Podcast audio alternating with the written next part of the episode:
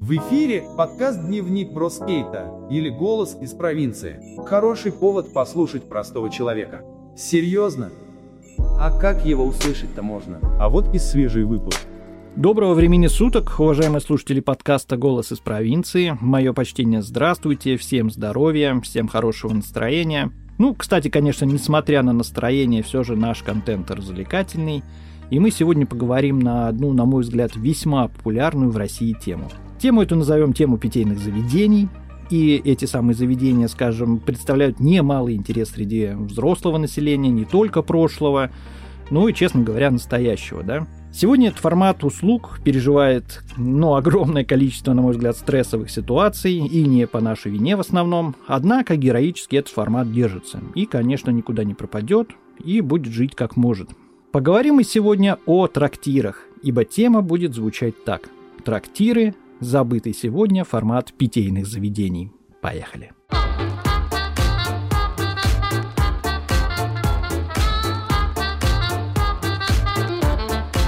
Ну что ж, с чего же начнем? Давайте традиционно именно с истории на этот вопрос, да? Как говорили древние, трактир считается неким устаревшим названием постоялого двора или так называемого въезжего. Так его называли в прошлом. Все же туризм и питейные заведения удивительным образом взаимосвязаны между собой, согласитесь. Ну, вы только посмотрите, какие времена сегодня, да? В принципе, в современном мире также людям приходили мысли но о том, что точки питания вдоль дорог будут жить вечно, ибо они всегда востребованы, да, мы много путешествуем. Люди будут питаться всегда, а где есть клиент, там, соответственно, есть и прибыль. Ну, это классика. Однако давайте все-таки немного вернемся в прошлое. Такие заведения существовали в 1700 году или где-то около того. И вы знаете, подобный формат заведений предполагал некий прототип современного кемпинга, что ли, для лиц, проезжающих по дороге по делам, или туристов там, и предполагался для них некий сервис. В таких заведениях можно было обогреться или там перекусить, порадовать не только себя любимого, но и дать передохнуть лошадям, что в те времена было, конечно, не лишним совершенно. Это сейчас можно проехать там некие сотни километров без какой-либо заправки, тогда лошадиные силы измерялись именно в лошадях, вы не поверите. И тут никуда не денешься, лошадей надо было кормить. За такие услуги, за такой сервис платили, конечно, хозяевам этих постоялых дворов, так называемое постоялое. Это деньги, короче, по-нашему. Эпоха же рассвета трактиров, э, на мой взгляд, она постоянно крутится возле имени нашего великого Петра Первого. Он, конечно, был весьма умен, тут и не поспоришь. И я так думаю, он смекнул, что неплохо было бы иметь таких дворов некий доход в казну. Классическая мысль, ну, мне кажется, даже мысль правильная для зарождающихся предпринимателей. И такая мысль пришла и Петру. Хотелось товарищу, видимо, погреть руки у костра, как говорят на этом деле. И уже начиная с 1830 года при таких дворах стали ставить полноценные харчевни. Ну, тут надо понимать, что ездили люди много, и пропитание, как мы говорили, требовалось немалое, да и прибыль была не дурной, потому, видимо, курсу деньги были такие, знаете, рубль равнялся рублю. А, вот. Ну, а лично для себя я так и, честно говоря, не понял, как именно принято называть трактир. То ли трактир, то ли харчевня, тут не все понятно, но думаю, все одно, оно как бы название одинаковое. А стало быть, заострять внимание на этом вопросе не станем. Курица или яйцо – это, в принципе, не наше с вами дело. Хотя, с другой стороны, вы знаете, русско-немецкий лингвист Фридрих Фасмер, он считал, что это слово скорее итальянское, ну, типа трактория, ресторанчик, забегаловка. Очень даже возможно, очень даже. Хотя считается, что, скорее всего, никакого иностранного значения тут нет, просто старые добрые дороги раньше называли трактами. А стало быть, можно полагать, что трактир это всего лишь некое заведение у дороги, что ли, в переводе, да? И к русской версии, на самом деле, мне как-то больше душа лежит. Вы знаете, вообще подобные харчевни и трактиры – это не ресторан. Это заведение такого низшего класса с минимальным как бы уровнем сервиса. Но в то же время с достаточным богатством выбора, так писали люди. В то время мы в трактирах, конечно, не бывали, но можно предположить. Спустя же время подобные заведения, они стали регламентировать и контролировать со стороны властей. Их деятельность стала более прозрачной, что ли, как говорят на современный лад. И с этого самого момента, когда она становилась более прозрачной, и люди стали давать некое определение трактира. Оно очень похоже с нынешними понятиями тех же, скажем, кафе. И благодаря подобному контролю, те же трактиры, они начали иметь свой более высокий статус как бы среди общества. В подобных местах, как трактиры, стали подавать более изысканные кушания или улучшались по комфорту там какие-то условия, там комнаты с постелями для отдыха. Короче, начали расти по-своему. Бизнес, матушки мои. Трактирные дома или герберги, как их называли ранее, устанавливались в Петербурге и в Москве. Ну, само собой, как, собственно говоря, сейчас весь бизнес концентрирован. Там же можно, кроме вин, было получить там чай, кофе, шоколад, там курительный табак и многое другое ибо дворянство в тот период времени путешествовало много и требовало к себе все больше комфорта и внимания, надо понимать, своего рода тоже мажоры своего времени. Комфорт. Вы знаете, интересно, что те же дворяне привыкли кушать, по сути, дома. И стоял вопрос, как же прикормить этих самых дворян, там, да, кушать вне дома, на тех же постоялых дворах. Их прикормили именно благодаря путешествиям. То есть человек знал, что если он едет на дальняк, всегда есть где перекусить и все такое, очень удобный и правильный ход. Как сказали бы сегодня, это вектор практически правильный, развитие, так сказать, внутреннего туризма, сервиса. Тогда до этого доперли самостоятельно. И, видимо, во все времена туризм являлся некой отправной точкой подобного развития, не только нашего государства, но и других, до которых, в принципе, нам сейчас по бороде. Ну а сейчас в современных условиях, я думаю, у нас вообще будет простор прекрасный, и мы можем развить свои сети продуктов быстрого питания, и будет вообще все отлично.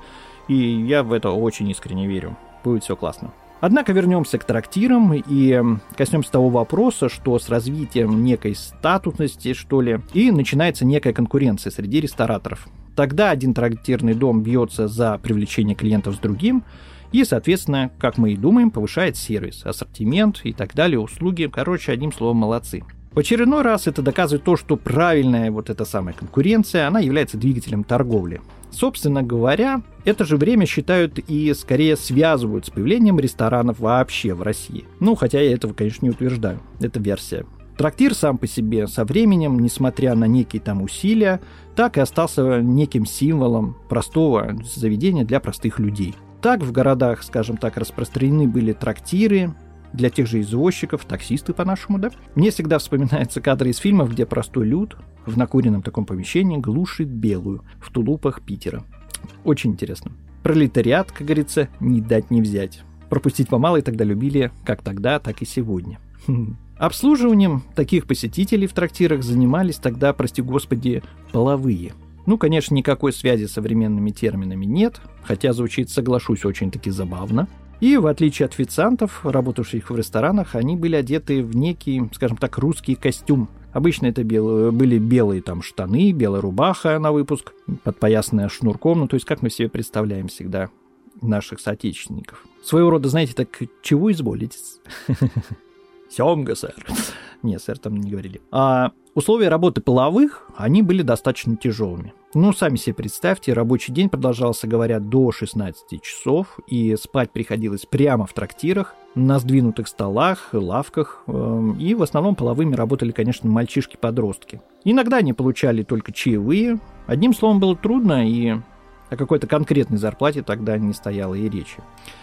В общем, мне подумалось, что люди могли бы жить только своем времени, глядя на все это, там, где обстановка для нас более привычна, что ли, попади мы в те времена, так, мне кажется, мы бы и не прожили недельки. Ну это ладно, я отвлекся.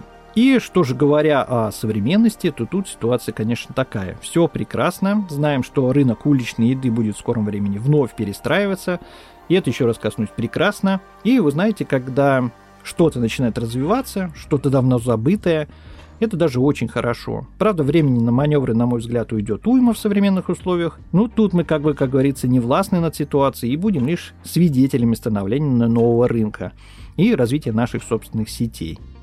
Конечно, я так думаю, повторить опыт крупных международных корпораций там, производящих ту же быструю еду, не получится. Но попробовать сделать свои сети быстрого питания, это прекрасно, это здорово.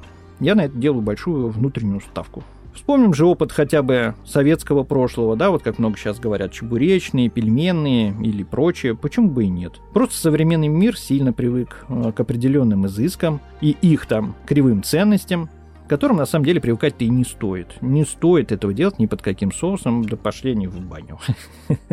Такой вот у нас план. Вы знаете, нужно брать курс на нашу самобытность, и, как показывает практика, только этот курс всегда правильный. Так говорит история, и так говорит сегодня. С другой стороны, путь к сердцу любого мужчины лежит через желудок. Так всегда говорили пророчества и людские поговорки. Ну, а стало быть, тема уличного питания, она будет актуальна и по сей день, и при нашем ритме жизни, как может быть, по сути, иначе, согласитесь, да? И немаловажным лично для меня фактором является, конечно, безопасность. Вот тут я коснулся бы чуть-чуть поглубже.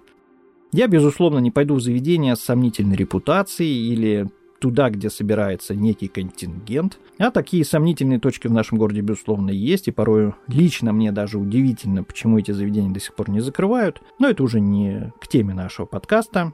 Ну, а цель таких заведений именно, скажем, для тех людей, это не в получении некого гастрономического удовольствия, а в специфическом, в своего рода таком, знаете, ведом только гостям такого места общений. В дальнейшем мы, конечно, увидим очередную трансформацию подобного вида услуг.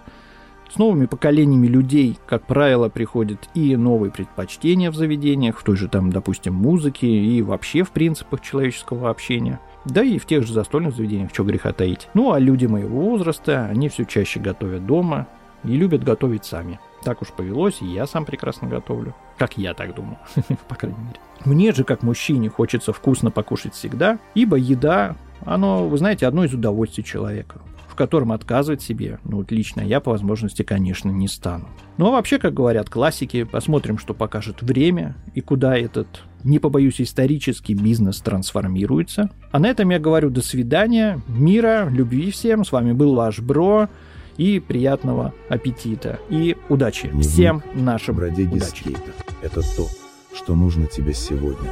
Это наш голос из обычной провинции.